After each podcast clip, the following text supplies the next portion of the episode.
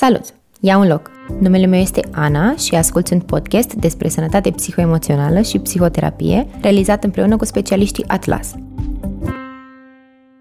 Bună, Andrei, și Bună. bine te-am regăsit! Mulțumesc de invitație. Aș vrea să vorbim astăzi despre un subiect și o să deschidem cu câteva lucruri pe care oamenii și le spun. Cum ar fi... Am făcut eu bine de data asta, dar a fost o întâmplare. Mi-a ieșit, dar nu e meritul meu. Sunt alții care fac mult mai multe și mult mai bine decât mine. Sau... Da, am învățat eu ceva acolo, dar n-am învățat chiar tot și sunt convins că sunt foarte multe lucruri pe care nu le știu. Ăsta este sindromul impostorului din noi care vorbește? Da, așa este. Ce este sindromul impostorului? E un uh, cumul de factori, ca să spun așa. Mi-a venit în minte acum expresia românească umblă cu cioara vopsită. Da. Dacă îți sună cunoscut.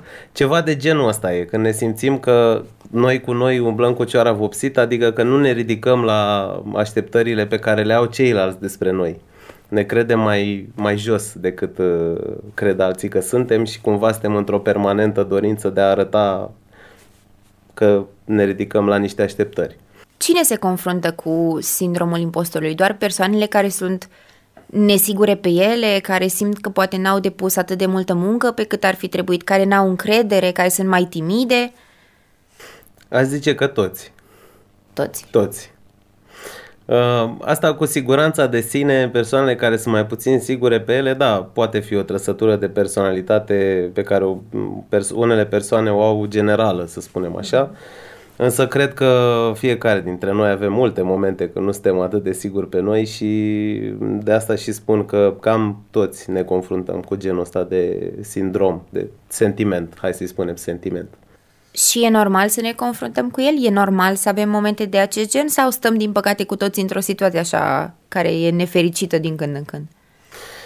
Uh, E normal, încă nu prea știm uh, multe lucruri despre uh, domeniul imposturii, să spun așa, dacă îl putem băga într-o categorie, așa cum nu știm prea multe despre minte, creier, funcționare în general. Trebuie să recunoaștem uh, în primul rând lucrurile acestea, însă ce s-a descoperit până acum prin uh, experimente este că uh, cam toate categoriile simt treaba asta. Um, E firesc cumva și le este firesc și celor care sunt uh, mai puțin capabili, să nu spun incapabili, cumva dacă îl căutăm în uh, literatura străină, mulți explică cu de ce oamenii incapabili au dreptate sau se simt puternici. Este un efect, e un bias cognitiv, se numește Dunning-Kruger, mi se pare că au explicat foarte fain, um, care spune ceva de genul ăsta. Cu, dacă ai uh, o capacitate redusă pe un anumit domeniu, o să te crezi mai tare decât ești. Asta în limbaj comun. Și dacă ai o capacitate foarte înaltă, o să te crezi mai slab. De aceea oamenii care sunt bine pregătiți au acest uh, sentiment, uh, aș zice eu, ceva mai des decât alții.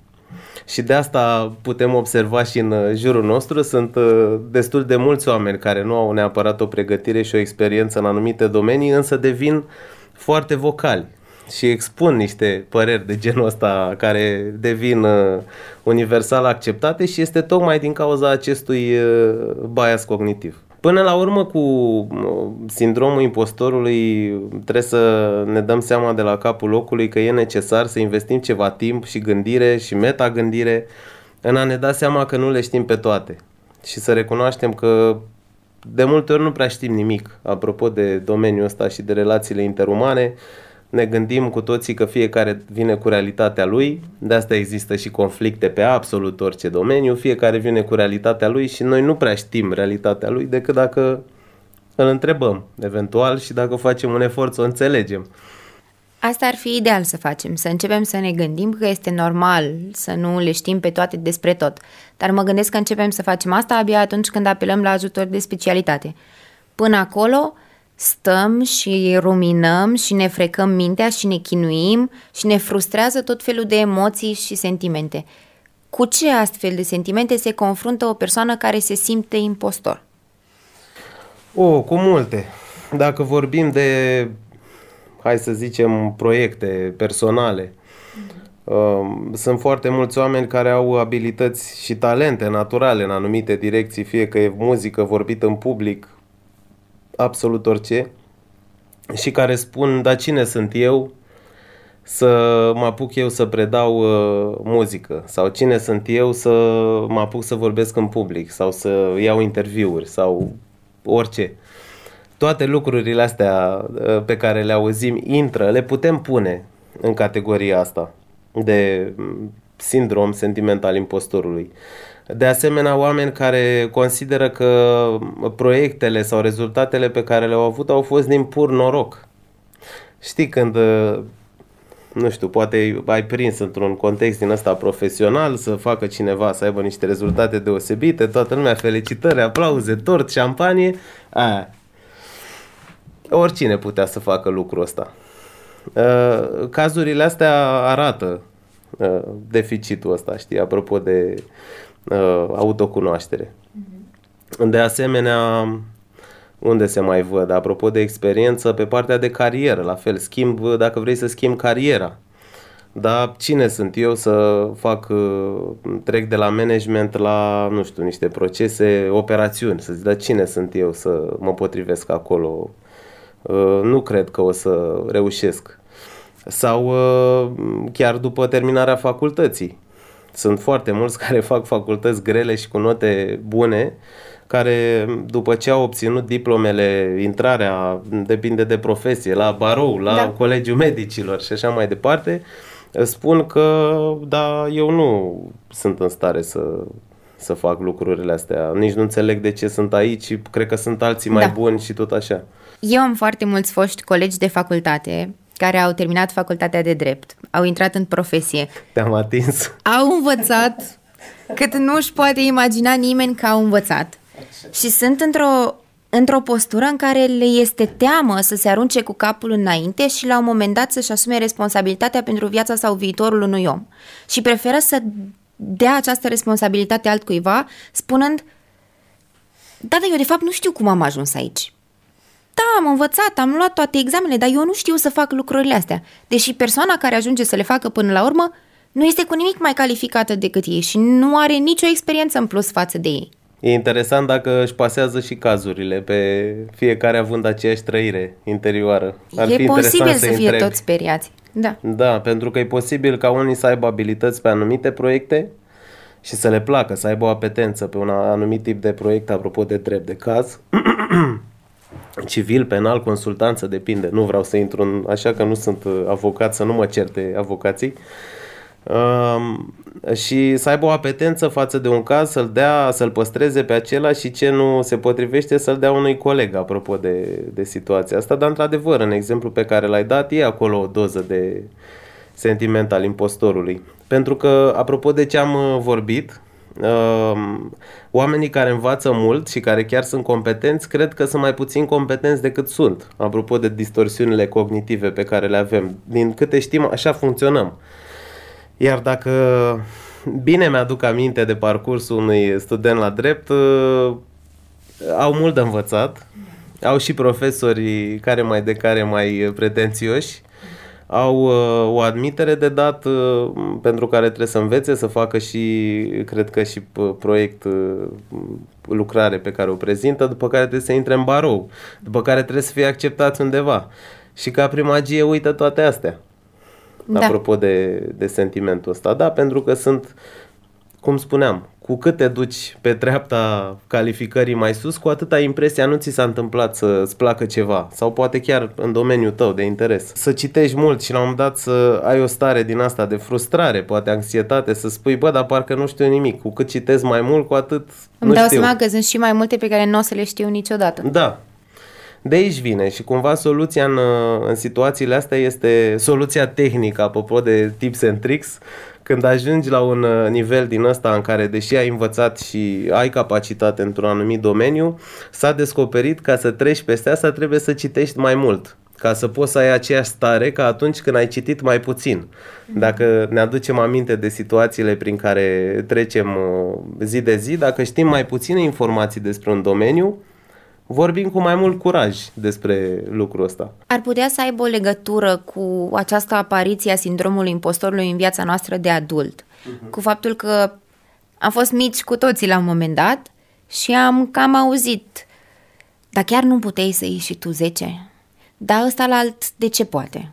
Dar vezi, poate de data asta nu mai suntem la premiu 3 și am fost în permanență comparați cu oamenii din jurul nostru și am simțit nevoia să compensăm și să echilibrăm balanța asta uh-huh. ca să ajungem acolo repede, repede, repede. Am ajuns acolo și Păi eu, eu am ajuns aici pentru că mi-a zis mama că eu trebuie neapărat să iau 10, dar eu de fapt nu știu exact pe ce l-am luat. Uh-huh.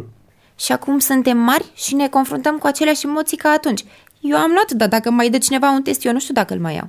Poate să fie corelat. Uh, sentimentul, sindromul impostorului e corelat cu destul de mulți factori, printre care familia, grupurile, școala, educația, educatorii, ce se întâmplă acolo, sisteme, interacțiuni, absolut tot. Are foarte multe uh, corelații, da. Comparațiile astea sociale, apropo de cât a luat colegul, ai luat 10, n-ai luat 10, uh, cred că mai mult, uh, nu știu dacă e neapărat un exemplu foarte de bază pentru impostură, pentru că mai mult ne învață niște reguli despre comparație socială și despre cum să nu colaborăm care e cu tot o altă discuție. Pentru că creându-ne frustrările alea, noi ne-am luat 10, cu colegii au 10, ne face să ne cam ferim, ne cresc, ne cresc și frustrările apropo de asta. Dar apropo de, de impostor și de ce am zis mai devreme cu acel bias cognitiv, sunt exemple de la școală când Asta e interesant că influența pe care o, au, o are mediul și familia și colegii se manifestă și la vârste mai mici. Sunt exemple la școală când uh, un coleg e mai rebel și n-a învățat chiar uh, atât de multe lucruri la vreo materie mm-hmm. și un coleg e, cum etichetau colegii, tocilar, adică învață și le știe pe toate. De foarte multe ori observăm că cel care învață mult tace când, sunt, uh, când o întrebare e adresată grupului și se trezește să răspundă unul care nu știe atât de multe. E, încrederea e dată de faptul că se crede mai capabil decât este. Apropo de ce am vorbit mai devreme. În cazurile astea, oamenii dau votul de încredere, mister popularitate, celui curajos. Pentru că și celui care a vorbit cu încredere, mai bine zis, decât uh, curajos. Crezi că faptul că noi trăim într-o societate care pune foarte mare preț pe succes și că tinde să-ți uh, aprecieze valoarea ta umană pe baza succesului pe care l-ai avut sau nu l-ai avut.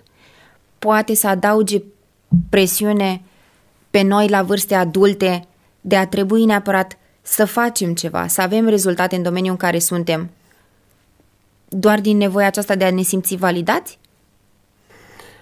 Asta nu știu dacă are legătură neapărat cu societatea de acum, are legătură cu firea umană. Că Mihai Viteazu, de exemplu, e cunoscut ca atare pentru succesul pe care l-a avut. Nu a fost uh, neapărat... n-a fost cunoscut din alte puncte de vedere. Asta e de când lumea și pământul. Sunt niște lucruri care țin totuși de natura noastră, în parte mai animalică, mai puțin animalică în funcție de context – Însă, apropo de acest sentiment al impostorului pe care îl vedem prin chiar ce am discutat mai devreme, cine sunt eu, dar cine sunt eu să fac asta, n-am încredere, poate altul, o să mă descopere, sunt o fraudă, umblu cu cioara vopsită și o să-și dea seama că eu de fapt nu sunt cine sunt. lucrurile astea sunt întărite neapărat de succes. Cum am spus, sunt cumva naturale. Se pare că sunt din firea noastră și de import, important este cum ne menajăm și ce facem cu ele până la urmă. Toate percepțiile astea devalorizante pe care noi le avem despre noi în momentul în care ni se pare că suntem impostori, că de fapt nu sunt în stare, că sunt mai slab, că o să-și dea seama că eu nu știu să fac cu adevărat mm. lucrurile astea, unde pot să ducă ele în momentul în care noi le repetăm o perioadă mai lungă de timp?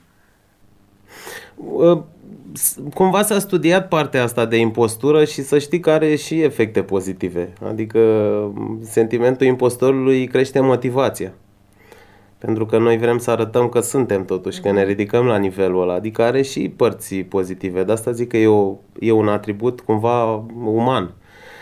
Desigur, pe partea cealaltă duce la, poate duce la anxietate generalizată, pentru că totdeauna ești în uh, stres, în defensivă, oare ce se întâmplă, să nu se prindă, să nu mă descopere, uh, poți avea anxietate în foarte multe, uh, nu știu, trebuie să ții un discurs și uh, apare o anxietate foarte puternică. Bun exemplu nu e cel mai grozav pentru că avem anxietatea e normală când ai un discurs, dar poate fi poate trece pe partea cealaltă, să ne blocăm, să nu mai să nu ne mai ducem la discursul respectiv până la urmă. Ai vorbit despre faptul că una dintre consecințele pozitive poate să fie ambiția și faptul că îmi doresc să muncesc mai mult, să mă autodepășesc, să fac mai bine. Și noi am vorbit aici la podcast despre cum lucrurile astea pot să se ducă și mai departe, în extrema cealaltă, și să ajung la muncă în exces, la burnout, să mă chinui atât de tare să demonstrez că eu uh-huh. sunt bun pe ceea ce fac și știu ceea ce fac, până când mă satur complet de ceea ce fac și nu mai sunt în stare să fac nimic. Uh-huh. Când ar trebui să mă opresc? Cum ar trebui să rup cercul ăsta? Oare când ar trebui, de fapt, să caut ajutor de specialitate în sensul acesta și cineva să mă ajute să mă lămuresc, fără să o dau în mai rău? Ajutor de specialitate căutăm uh, în momentul în care starea pe care o avem și acțiunile pe care le facem și consecințele lor, mai ales în plan emoțional și a dispoziției psihice, se întind pe perioade de timp și ori ne incapacitează, ori, nu știu, ne duc către zona asta de, cum să zic eu, pasivitate. Pentru că, apropo de impostor, cum ne dăm seama și cum ne putem autoanaliza, Uh, se spune că acest uh, sindrom are un ciclu. Adică, eu primesc acum de făcut un proiect la firmă. Instantaneu, mie mi-apare anxietate. Că ok, eu lucrez la firma aia, de având acest sentiment, nu mă consider capabil mm-hmm. să fac lucrul ăla și dacă, chiar dacă m-aș considera, Uh, ce și cumva las să se vadă că fac niște greșeli și poate nu mi iese bine, ce o să zică ceilalți despre mine? O să descopere că nu sunt ceea ce sunt și cumva mie mi-e teamă apropo de impostură pentru că știi că fiecare jucăm diverse roluri sociale, avem câte o sorcov în față și unuia care are sentimentul ăsta sau nouă, pentru că și noi îl avem în timpul vieții de multe ori, așa s-a observat, ne e teamă să ne dăm sorcovaia la o parte să vadă lumea esența. E, după ce am primit o sarcină sau după ce ne propunem o sarcină, apare anxietate. Că spuneam că e ca un cerc, așa, ca un ciclu. Mhm. Deci sarcină, anxietate, după care sunt două tipuri de comportament. Supra-solicitare sau procrastinare. De obicei așa se întâmplă, în, așa se vede, așa se observă. Apropo de munca practică, îl putem observa din discuții, apropo de mersul la psiholog și la un specialist se poate observa din discuții, pentru că uh, în, în sesiuni 1 la 1, de exemplu, spre deosebire de cele de grup, nu putem vedea neapărat comportamente. În grupuri poți să observi oarecare dinamică. Dar se observă în discuții. Dar mai ales se observă în comportament. Și dacă vedem că noi avem uh, comportamente de genul, trebuie să scriu un articol, trebuie să-l dau poi mâine. Nu-l fac până poi mâine cu o oră înainte de a-l trimite, apropo de efectul școlarului și cum am învățat mare parte din noi prin facultate în ultima zi, uh, acolo, într-adevăr, dacă e repetitiv, s-ar putea să fie o problemă din zona asta și ar fi bună o discuție. În momentul în care a ajuns la tine o persoană care îți spune că se confruntă cu temerile și cu stările acestea, cum îl ajuți să înlăture impostorul din el? În primul rând, acțiunea importantă. Adică, până la urmă, feedback-ul despre noi îl luăm prin ceea ce facem. Și e bine, adică în munca pe care o fac, e bine cumva să lucrez cu omul și din punct de vedere cognitiv, însă e important să treacă la acțiune ca să iau un, un feedback. Există uh, niște intervenții care se numesc cumva paradoxale, prin care pui omul să facă chiar uh, lucrul respectiv, adică îi spui să, dacă e frică că produsul pe care îl va scoate din mâinile lui e prost, îi spui să facă de la bun început un lucru prost și să vadă dacă e chiar atât de prost. Și experiența uh, arată că nu e așteptările persoanei nu sunt uh, cele pe care le avea, drept urmare sunt nerealiste, drept urmare nu e chiar atât de rău pe cât pare și există o urmă de speranță. Deci cam asta e, e o restructurare cognitivă, e o parte aici de psihoeducație, apropo de ce am discutat noi. Ce am discutat noi poate fi discutat într-un cadru cu un client sau cu un grup de clienți, se pot explica lucrurile astea, după care se încearcă o înțelegere și restructurare cognitivă și comportamentală până la urmă. Această restructurare cognitivă poate să ne ajute să privim lucrurile diferit. Eu mă gândesc că o persoană care trece prin sindromul impostorului are senzația că ea este mai slabă și mai prost pregătită și că ea vede acest lucru, se simte așa și are senzația că și ceilalți din jurul ei o văd. Nu, el e mai slab decât noi, nu e la fel de bine pregătit. La fel cum uh, cineva care se simte foarte bun are senzația că și cei din jurul meu văd că eu sunt super tare la chestia asta. Uh-huh. Ar putea să-i ajute să-și echilibreze de fapt modul în care ei se privesc pe ei și să le arate că de fapt ceilalți nu te văd așa de rău cum crezi tu că ești de fapt. În zona asta de impostură, cele mai bune rezultate se obțin în activitățile de grup. Fie că e vorba de un cadru terapeutic de grup. Bine, până la urmă, foarte multe lucruri sunt terapeutice. Mm-hmm. Dar, din punct de vedere al profesiilor de suport, da, poate fi psihoterapie de grup, coaching de grup și așa mai departe. De ce se obțin cele mai bune rezultate în uh, grupuri? Tocmai din motivul pe care l-ai spus, că ai o oglindă și vezi că și ceilalți sunt în aceeași barcă cu tine. Iar apropo de asta, Yalom a făcut un uh, experiment foarte puternic, zic eu, sub uh, semnul anonimatului, a rugat divers, diverse persoane, dar nu clienți din terapie de grup, pentru că el a susținut și grupuri de terapie în uh, viața lui profesională, Uh, a rugat uh, non-clienți de terapie să scrie pe un bilețel uh, un lucru pe care nu l-ar zice cel mai de secret, pe care ar fi foarte greu să-l spună celorlalți și, nu știu, l-ar ține pentru ei. E, și-a observat că în mare parte, în afară de, nu știu, anumiți oameni care au spus niște, nu știu, taburi din zona asta sexuală, în mare parte era vorba despre sentimentul de incapacitate personală, că nu sunt bun, că am o angoasă existențială, nu știu ce să fac, nu știu unde să mă duc, parcă nu sunt atât de bun pe cât cred. asta a fost concluzia generală. Și în grup poți să vezi lucrul ăsta, apropo de ceilalți din jurul tău. Și ăsta e unul dintre cele mai puternice din punctul meu de vedere, să zic așa, una, una dintre cele mai puternice tehnici, poate, de rezolvare a acestui sindrom. Aș vrea să încheiem cu acest studiu despre care ai vorbit, în care majoritatea participanților au recunoscut ca o astfel de angoasă când se gândesc la ei în viața lor și mă face să mă gândesc că este foarte posibil ca noi cu toți în jurul nostru, în cercul nostru de prieteni și de apropiați, să avem foarte probabil o persoană care se confruntă, se confruntă cu aceleași temeri. Cum ar trebui noi să-i ajutăm? Sau să ne comportăm față de ei ca să-i mai liniștim și să-i mai scoatem din gândurile lor. Nu știu dacă ai vrut, dar fără să vrei, ai spus o tehnică care cumva e folosită în, în zona asta. Apropo de intervenții paradoxale, aici iar o discuție lungă, dar pe scurt, mintea noastră e plină de paradoxuri și funcționarea noastră la fel.